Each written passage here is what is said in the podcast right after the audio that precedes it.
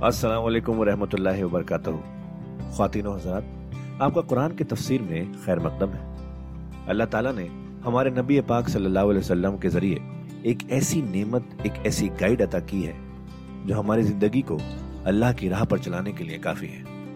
और वो गाइड है कुरान मजीद।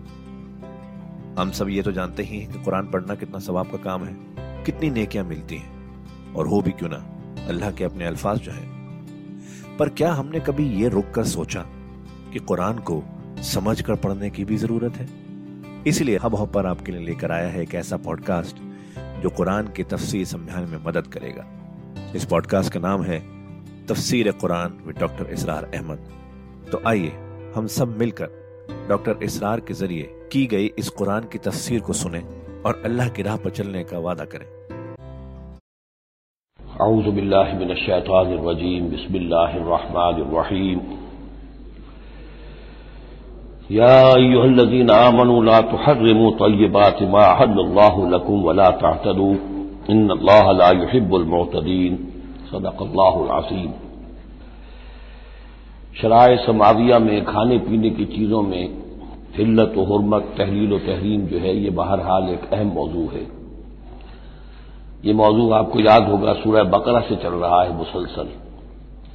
मुशरकाना ओहाम की वजह से उनके यहाँ बहुत सी चीज़ों के बारे में नस्लन बाद नस्लन कुछ चीज़ें जेलों में बैठ गई थी कि ये चीज़ें हराम हैं। और ये कि इस किस्म की चीज़ें जो हैं फिर जहनों से, दिलों से, मिजाजों से निकलने में बहुत वक्त लेती हैं और बार बार जो है उसकी तरफ़ तवज्जो दिलानी पड़ती है। फरमाया, या यूजीन आमनु, अहल ईमान, ला तो हर मुतयबात माहल्लाकुम न हराम ठहरा लो उन पाकिदा चीज़ों को जिन्हें अल्लाह ने तुम्हारे लिए हलाल ठहराया है। वला तातदू और हद से तजावुज न करो। यह भी होता है कि कुछ लोग अपने तकवा के जोश में और बहुत ज़्यादा नेकी के जज्बे में भी बहुत सी चीज़ें कि जो हलाल हैं, उनको अपने ऊपर हराम कर बैठते हैं। इन लाहिबुलमतदीन यकीन अल्लाह ताला हद से तजावज करने वालों को पसंद नहीं करता। वकुलू मिम्मा रजा ककुमल्लाह हलालन तो ये बात खाओ उन चीज़ों में से जो तुम्हारे रब ने तुम्हें दी है, अल्लाह ने दी है, जो हलाल भी है, तैयब भी है। हलाल हो, कानूनी तौर पर साफ़ सुथरी हो, पाक हो। व तकुल्लाह नजीर तुम भी मोमिनून, और उस अल्लाह का तकवा इख्तियार किए रखो कि जिस पर तुम्हारा ईमान है। लायुआखुल्लाह बिल्लग फ़ी अबादकुम ये कस्मों के सिलसिले में सूरह बकरा में भी बात आई थी अब आखिरी हुक्म आ रहा है अल्लाह ताला मुआवजा नहीं करेगा तुमसे तुम्हारी कस्मों में से जो लग्व होती है बगैर किसी मकसद के बगैर किसी इरादे के वल्ला बिल्ला तकिया कलाम के तौर पर इस्तेमाल करना जो अरबों की खास आदत थी और आज तक है तो इसको ज़ाहिर बात है कोई नहीं समझता कि ये कसम खा रहा है ये तो गोया कि उनका तकिया कलाम है तो इस पर मुआवजा नहीं है वलाकिन जो आखिर बिमा अक्कत तुमुल ऐमान। लेकिन अल्लाह मुआवजा करेगा उन चीज़ों पर कि जो तुमने कसम बांधी है अक्कत तुम अब इसमें ताखीर, बाब तफील है, पूरे अहतमाम के साथ तुमने एक बात तय की है, उस पर कसम खाई है। फकफारत हूँ अब अगर ऐसी कसम को तोड़ना हो तो उसका एक कफारा है। फकफारत हूँ इताब अशरत मसाकीन बिन औसत मातुतमून अहली कुम उसको खाना खिलाना है, दस मसाकिन को, मोहताज को, वो औसत खाना कि तुम अपने घर वालों को खिलाते हो। और किस्मत हम या फिर उनको कोई कपड़ा देना है। और तहरीर रकबा, या तीसरी शक्ल यह है कि किसी गुलाम को आज़ाद करना है। वमल्लम यजिद, और अगर किसी के पास इन तीनों की कोई सूरत मौजूद न हो कोई बिल्कुल फकीर है और बिल्कुल उसके पास कुछ नहीं है, मुफलिस है, फसयाम और सलासत अयामिन तो तीन दिन के वो रोज़े रखे। जाल का कफारत ऐमान कुम इजा हलफ तुम ये कफारा है तुम्हारी कस्मों का, जबकि तुम वो कसम खा बैठो। वह फजू ऐमान कुम और अपनी कस्मों की हिफाजत करो। कजाल का इसका मतलब ये नहीं कि लाजिमन उनको बरकरार रखो। यानी कि कसम अगर ऐसी है कि जो खोलनी है, तोड़नी है, जज्बात में खा बैठे हैं तो कफारा दो। ये भी उसकी हिफाजत में आ गया। वाफजू ऐमान नकुम कजाल का युबैनकुम आयात ही लाल नकुम तशकरून। इस तरह अल्लाह ताला तुम्हारे लिए अपनी आयात को वादे फरमा रहा है, ताकि तुम शुक्र करो, हक अदा करो। या यूजीन आमनु, अब ये शराब और जुए के बारे में भी आखिरी हुक्म। या अल्लाजीन आमनु नमल खबर वल मैसरो वल अंसाब वल अजदाम रिजसुमिन अमल शैतान फजतनबूह लकुम तुफलहून। अहले ईमान यकीन शराब और जुआ और बुत और पांसे, ये सब गंदे काम हैं, शैतान के अमल में से हैं। फजतनबू हो तो इससे बचकर रहो लाल नकुम तुफलहून, ताकि तुम फला पाओ। तो शराब और जुआ तो पहले भी आ चुका है, लेकिन अंसाब और अजलाम, वो तकसीम करते थे पांसों के ज़रिए से, और फिर अजलाम के ज़रिए से, उनका माम वो भी एक जुए की किस्म बन जाती थी। तो इन तमाम चीज़ों को जो है रिश्तु में नामल शैतान करार दिया। इन नमा युरीद शैतान और यू के बैर कुमल अदावत बगजा यकीन शैतान तो ये चाहता है कि इन चीज़ों के ज़रिए से तुम्हारे अंदर दुश्मनी और बुग्स पैदा कर दे।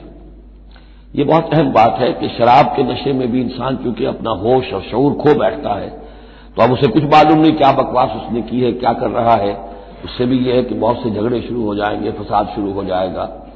आपको मालूम है कि बहुत बड़े बड़े राज जो हैं इस जमाने में बड़ी बड़ी हुकूमतों के एम्पायर्स के सुपर पावर्स के, वो शराब के नशे में जो है वो चुरा लिए जाते हैं और वो राज निकल जाते हैं। तो अल्लाह ताला ये इन चीज़ों से तुम्हें बचाना चाहता है और शैतान चाहता है कि तुम्हारे माबेन अदावत और बुख्स पैदा कर दे। इसी तरीके से जुए में भी। जुए में भी चूँकि आदमी देख रहा है, वो कुछ उसने हारा, फिर कुछ और हारा, फिर कुछ और हारा। एक वक्त आता है कि फिर वो बस्ट हो जाता है गुस्से में। और वो आग बबूला हो जाता है। इसलिए कि ज़ाहिर बात है, उसे नज़र आ रहा है कि जो मुझसे जीत रहा है, वो किसी मेहनत की वजह से नहीं जीत रहा है। अगर तो कोई मेहनत हो, कोई कोशिश हो, किसी ने कमाया हो तो ज़ाहिर बात है, उसे इंसान ग्रज नहीं करता कि ठीक है, इसने मेहनत की है और इसने मुझसे ये मजदूरी ली है या मुझसे ये कमाई हासिल की है। लेकिन यह कि एक वक्त आता है कि फिर जुआरी जो है, वो आपस से बाहर हो जाता है। इनमा युरीद शैतान व यू के बैन कुमल अदावत वल बगदा फिल खमर वल मैसिर। शैतान तो ये चाहता है कि इस शराब और जुए के ज़रिए से तुम्हारे अंदर, तुम्हारे माबेन दुश्मनी और बैर पैदा कर दे। और उससे भी आगे वो यसुद्दकुम ज़िक्र सलाह। और यह कि तुम्हें रोके रखे अल्लाह की याद से और नमाज़ से। यह मामला भी शराब का तो बिल्कुल वाजे है। लेकिन यह कि जुए में भी यह होता है कि एक आदमी दफ़ा उसमें लग जाए तो फिर यह कि वहाँ से निकलना मुश्किल होता है। जैसे ताश का मामला है या और शतरंज है, ये खेल ऐसे हैं। कि जिनके अंदर लगकर फिर इंसान जो है, इन चीज़ों से काफ़ी हो जाता है। फहल अंतुम मुंतहून तो अब बाज आते हो या नहीं? ये अंदाज जो है, ये बड़ा सख्त है। इसमें पसमंजर में क्या है कि तुम्हें सबसे पहली बात जो कही गई थी या सलूना का खबर वल मैसर वल्फी हिमा इसमुन कबीर व मनाफे उन्नास व इसम होमा अकबर बिन नफे हिमा तो तुम्हें समझ लेना चाहिए था, उसी वक्त बात आ जाना चाहिए था। जो रुख था अल्लाह ताला की, जो मस्तहक थी, शरीयत का जो रुख था, वो तो वाकई हो गया था। खैर, चलिए, उस पर भी तुमने नहीं माना। फिर अगला कदम हमने उठाया और कहा कि अगर शराब के नशे में हो तो नमाज़ के करीब न जाओ। इससे तो फिर पूरी तरीके से वादे हो जाना चाहिए था कि दीन की अहम तरीन चीज़ जो है वो नमाज़ है। सलात इमादुद्दीन दीन का सुतून है। और ये जो शय है वो हमें नमाज़ से रोक रही है। तो तुम्हें छोड़ देना चाहिए था। बहरहाल अब ये कि आखिरी बात हमारी तरफ़ से आ गई है, फहल अंतुम मुंतहून। तो अब भी बाज आओगे कि नहीं? वाती अल्लाह वाती रसूल और इतात करो, अल्लाह की और इतात करो, रसूल की, सल्लल्लाहु अलैहि वसल्लम ज़रूर, और बचते रहो। फ़ैन तवल्ल तुम फालमू अन्नमा अला रसूल बलागुल मुबीन। और अगर तुम फिर जाओगे, पीठ मोड़ लोगे, हमारे इस हुक्म से सरताबी करोगे, फालमू तो जान लो। अन्नमा अला रसूल बलागुल मुबीन, के हमारे रसूल पर तो ज़िम्मेदारी है साफ़ साफ़ पहुँचा देने की। यह हुक्म अल्लाह का है। अल्लाह का हुक्म पहुंचाना रसूल के जिम्मे था। रसूल ने पहुँचा दिया, अपना काम कर दिया। अब मामला होगा अल्लाह का और तुम्हारा। अल्लाह तुमसे निपटेगा, तुमसे हिसाब लेगा। ये जो अब अगली आयत आ रही है, ये भी कुरान मजीद के फलसफा, हिकमत और दीन की बड़ी गहरी बातों के जीवन में बहुत बुनियादी आयत है। और इसका पसमंजर यह है कि जब शराब के बारे में इतना सख्त अंदाज आया कि ये रिच सुन गंदे काम हैं, अमल शैतान में से हैं बाज आते हो कि नहीं तो बहुत से मुसलमानों को तशवीश हो गई कि हम जो शराब पीते रहे, इतना अरसे तक पीते रहे, ये गंदगी तो हमारी हड्डियों में बैठ गई होगी। आज का कोई शख्स कहेगा कि मेरा शायद कोई सेल भी ना हो जिसम का, कि जिसमें शराब के असरात न पहुँच गए हों तो मैं कैसे पाक हूँगा किस तरीके से ये चीज़ जो है अब ये गंदगी मेरे जिसम में से धुलेगी? तो ये तशवीश जो है, उसको रफा करने के लिए। जैसे तहवील किबला के वक्त तशवीश हो गई थी कि सोलह महीने जो हमने नमाजें पढ़ी, अगर असल किबला था काबा और हम नमाजें पढ़ते रहे बैतुलमकदस की तरफ़ रुख करते तो वो नमाज़ तो ज़ाय हो गई। और नमाज़ ही तो ईमान है। ममा का नवाजिया ईमान कुम नहीं नहीं, अल्लाह ताला तुम्हारे ईमान को ज़ाय करने वाला नहीं है। ऐसे ही यहाँ उनकी दिलजोई के लिए फरमाया, लैसा अलजीन आमनु आमिन सालहात जुनाहन फ़ी माताएबू उन लोगों पर जो ईमान लाए और जिन्होंने नेक अमल किए, कोई गुनाह नहीं है उसमें जो कुछ पहले खा पी चुके किसी शय की हुरमत के कतई हुक्म के आने से पहले जो कुछ खाया पिया गया, जबकि उसकी हुरमत का ऐलान नहीं हुआ था तो उसका कोई गुनाह उन पर नहीं रहेगा, ये कोई उनकी हड्डियों में बैठ जाने वाली शय नहीं है। ये मॉरल लॉ है, ये फ़िज़िकल लॉ नहीं है। फ़िज़िकल लॉ में तो होता है कि कुछ चीज़ों के असरात जो हैं, वो दायमी हो जाते हैं। मॉरल लॉ में तो ये है कि बड़े से बड़ा गुनाह हो, कोहे ओहद जितने गुनाह हो सिद्ध दिल से तौबा की जाए, सब साफ़ हो जाएँगे। अताइब मिन जम्बे कमल लाजम बलहू गुनाह से हकीकी मानी में तौबा करने वाला बिल्कुल ऐसे है, जैसे उसने कभी गुनाह किया ही नहीं था। वो तो नाम अमाल जो है बिल्कुल धुल जाता है। लिहाजा इस तशवीश को अपने करीब मत आने दो। लैसान नजीन आमनु आमिर सालहत जुनाहुल फीमा तयन अब जो आ रहा हिस्सा इजामत तको व आमनु आमिर सालहत सुम्मत तको व आमनु सुम्मत तको व अहसनु वल्लाह युहिब्बुल मोहसिन जब तक कि वो तकवा की रविश इख्तियार किए रखें, और ईमान लाए, और नेक अमल करें, फिर और तकवा में बढ़े, और ईमान लाए, फिर और तकवा में बढ़े, और दर्जा एहसान पे फाइज हो जाए। वल्लाह यहिबुल मोहसिन और अल्लाह ताला मोहसिनों से मोहब्बत करता है। ये तीन दर्जे हैं असल में। एक दर्जा इस्लाम है। अल्लाह को मान लिया, रसूल को मान लिया और उसके अहकाम पर चल रहे हैं। एक उससे ऊपर का दर्जा आ ईमान, कि वो यकीन के दर्जे में कल्ब में वो ईमान उतर गया हो अब। और जब ये ईमान कल्ब के अंदर उतर गया है, वलाकिन हब्बाकुम ईमान जय नहूफी कुलूब कुम तो अब उन्हीं आमाल में नमाज़ पहले भी पढ़ रहा था। अब नमाज़ की और शान होगी, उसकी भी और कैफियत होगी, उसकी ज़िंदगी के अंदर एक नया रंग आ जाएगा सिमगतुल्लाह वमन अहसन मिनल्ला सिमगा इससे भी आगे जाकर जब ये ईमान इतना गहरा हो जाए कि बिल्कुल जैसे आँखों से कोई शख्स किसी चीज़ को देख रहा हो तो यकीन होता है अंताबुल्लाह कालना का तरा हो फैल तकुल तरा हो फैल नहू यराक। जब यह कैफियत हो जाए कि तुम अल्लाह की बंदगी करो, अल्लाह के लिए जिहाद करो, अमल करो भाग दौड़ करो, अल्लाह का तकवा इतना हो जाए कि जैसे कि तुम अल्लाह को अपनी आँखों से देख रहे हो तो यह दर्जा एहसान है। हदीस जिब्राइल के जिसको कहा गया, उम्म सुन्ना जैसे सूर्य फातिहा, उम्मुल कुरान, असासुल कुरान। ऐसे हदीस जिब्राइल है, उम्म सुन्ना और उम्म सुन्ना में ये सारी बात आई है कि हज़रत जिब्राइल इंसानी शक्ल में हजूर की खिदमत में आए, साहबा का मजमा था, वहाँ उन्होंने सवाल किए, अखबिरनी अनिल इस्लाम, मुझे बताइए इस्लाम क्या है? इस्लाम में भी ईमान तो है ना? कानूनी ईमान। जबानी ईमान तो है, लेकिन उसके साथ आमाल अलहदा गिने गए। इससे ऊपर जब ईमान दिल में उतर गया, अब ये ईमान की वो जो शक्ल है, इसमें अब अमल को अलहदा ज़िक्र करने की ज़रूरत ही नहीं। इस मरहले पर आकर लाजमन अमल दुरुस्त हो जाएँगे, जबकि ईमान दिल में उतर चुका है और दिल में यकीन बनकर जागुजी हो गया है। और फिर और गहरा चला गया। यूँ समझिए कि जितना जितना दरख्त ऊपर जा रहा है, जड़ नीचे जा रही है ना। जड़ और ईमान की गहरी हुई इस्लाम से ईमान बन गया, और गहरी हुई। अब ये तीसरी मंजिल एहसान की उस पर फाइज हो गई। तो जब पूछा गया कि अखबिर ने अनिल एहसान ए नबी, मुझे बताइए एहसान क्या है?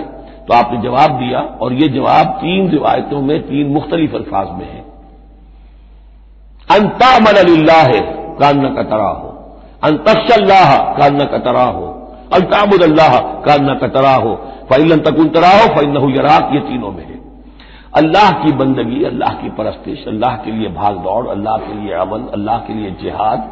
ये इंसान ऐसी कैफियत से सरशार होकर कर रहा हो, गोया कि अपनी आँखों से अल्लाह को देख रहा है। तो जब अल्लाह सामने होगा तो कैसे कुछ हमारे जज्बात अब होंगे, कैसी कैसी हमारी की कैफियत होंगी।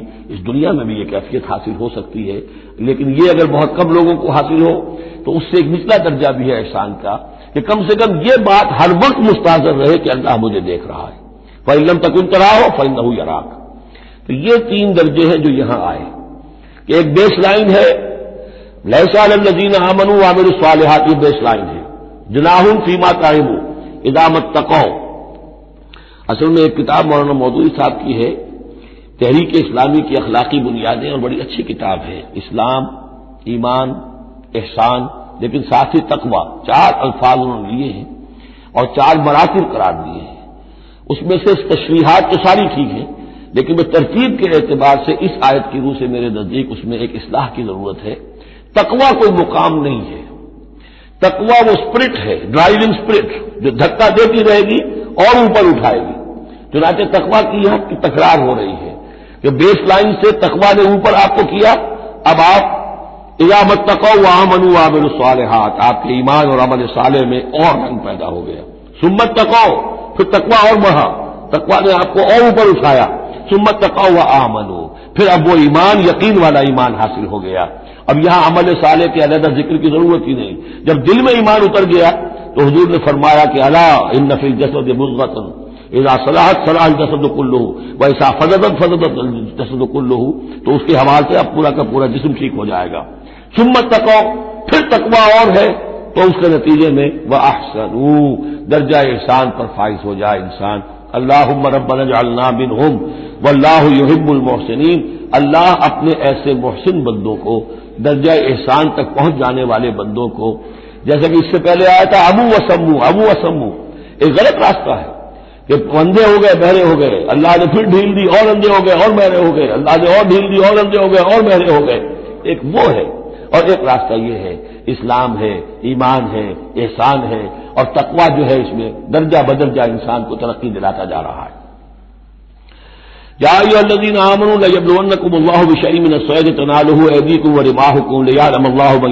बिलगैर क्योंकि इस सूरह मुबारक के शुरू में आई थी आयत कि जब तुम इहराम की हालत में हो तो तुम शिकार नहीं कर सकते। तो अब अल्लाह ताला की एक सुन्नत है, वो आजमाता है, सख्त तरीन इम्तहान लेता है। फ़र्ज़ कीजिए कि एक काफिला जा रहा है बेचारे हाजियों का, और उन्होंने इहराम बांधा हुआ है, कोई शय नहीं है, खाने के लिए कुछ नहीं है। लेकिन अब जो है, हिरन साहब जो है, ऑस्ट्रेलिया करते हुए करीब आ रहे हैं, और वो पकड़ नहीं सकते, कतल नहीं कर सकते इहराम में है, भूख भी है। लेकिन ये कि चाहे तो जरा सा नेजा मारे तो हिरन को शिकार कर ले, या वैसे ही भाग कर पकड़ ले, लेकिन यह कि उसकी अब उनको इजाज़त नहीं है। तो अल्लाह ताला ऐसा करता था। फरमाया याई नजीन आमनु ईमान लयबलवन कुमुल्ला लाजमन अल्लाह तुम्हें आजमाएगा बिशई मिन सैद, शिकार के ज़रिए से। तनालू एदीकुम और इमाहुकुम जिनको के पा लेंगे आसानी से तुम्हारे हाथ और तुम्हारे नेजे ले यादम अल्लाह मन यखाफ बिलगैब ताकि अल्लाह देख ले कि कौन है वो लोग के जो गैब में होते हुए भी अल्लाह से डरते रहते हैं। कि मौका है भूख भी है हिरन भी बिल्कुल पास है, बिल्कुल काबू में है, जैसे चाहे शिकार कर ले, लेकिन हाथ बंधे हुए हैं नीचे हैरान बांधा हुआ है। तो जिसके दिल में ईमान होगा, वो अपनी भूख को बर्दाश्त करेगा, अल्लाह के हुक्म को नहीं तोड़ेगा तो बने तदा बादल अब किसी से गलती हो गई, तजावुज कर बैठा। भूख का गलबा ज़्यादा था, फलहू अजाबुल अलीम, उसके लिए दर्दनाक अजाब है। अलबत्ता यह कि आगे चलकर उसके लिए कफारा भी बता दिया गया है। या ये नजीर आमन तकुल सैद वन तुम हरम। देखो, अहले ईमान, जब तुम एहराम की हालत में हो तो किसी शिकार को कत्ल मत करो। वमन कतल हो मिनकुम तो दो कोई तुम में से उन्हें कत्ल कर बैठे, शिकार कर बैठे, जान से बाहर बैठे। मुताबदन जानबूझ कर फजाऊ मिसल मा कतल बिन नाम तो फिर उसका कफारा होगा, वैसा ही एक हैवान, वैसा ही एक चौपाया अल्लाह की राह में सदका किया जाए और वो गोया के कफारा बना दिया जाए। कैसा है कि अगर आपने हिरन मारा है तो फिर बकरी या भेड़, नील गाय अगर मार दी है तो फिर गाय। इसी तरीके से जिस किस्म का, जिस साइज़ का और जिस स्टेटर का आपने वो हैवान जो शिकार किया, उसी का, उसे बराबर का चौपाया देना होगा। फजदाउन मिसलो माँ कतल अभिनंदा में यह को वो बिही जवाब ले मिनकुम। दो आदमी तुम्हारे जो हों, मोतबर, वो चाहिए कि वो उसकी गवाही दे कि हाँ, ये जानवर जो उसने शिकार किया है, ये इसके बराबर हो जाएगा। हदियम बालगल काबा। और ये हदी होगी अब ये जानवर। काबे तक इसका पहुँचना है। काबे की नज़र होगा ये। और कफारतुन, या फिर इसका एक कफारा और भी है। ताम मसाकिन। कुछ मसाकीन को खाना खिलाना सत्ता फित्र के हिसाब से है ये, जो फुकाहा लिखा है। और अदल नाले का सयामन, या उतने ही रोज़े रखना। वह भी देखना होगा कि जानवर जो था, बकरी थी हिरन था, कितने आदमी इसको खा सकते थे, उतने आदमियों को खाना खिलाओ। या फिर उतने दिन के अजूल जाने का सयामन रोज़े रखो। ले यजू का वबाल अमर ही ताकि वो अपने किए की सजा जो है वो पाले। अफल्लाह अम्मा सलफ। अल्लाह माफ़ कर चुका है जो कुछ के पहले हो चुका। वमन आदा, लेकिन जो फिर अभी दोबारा करेगा, इरादा करेगा फ़ैन तकमल्लाह बिन हो तो अल्लाह ताला उससे इंतकाम लेगा। वल्लाह अज़ीज़ इंतकाम, और यकीन अल्लाह ताला ज़बरदस्त है, इंतकाम लेने वाला, बदला लेने वाला। तो खातिन हजरात, ये था आज का एपिसोड। अभी तफसीर बाकी है। पूरी तफसीर सुनने के लिए अगला एपिसोड सुनना ना भूलें। ज़रूरी है कि हम कुरान को पूरी तरह से अच्छे से लफ्ज ब लफ्ज समझें। इसलिए अगले एपिसोड में आपका इंतज़ार है। सुनते रहिए ये पॉडकास्ट जिसका नाम है तफसीर कुरान विद डॉक्टर इसलार अहमद, सिर्फ़ हब हॉपर पर।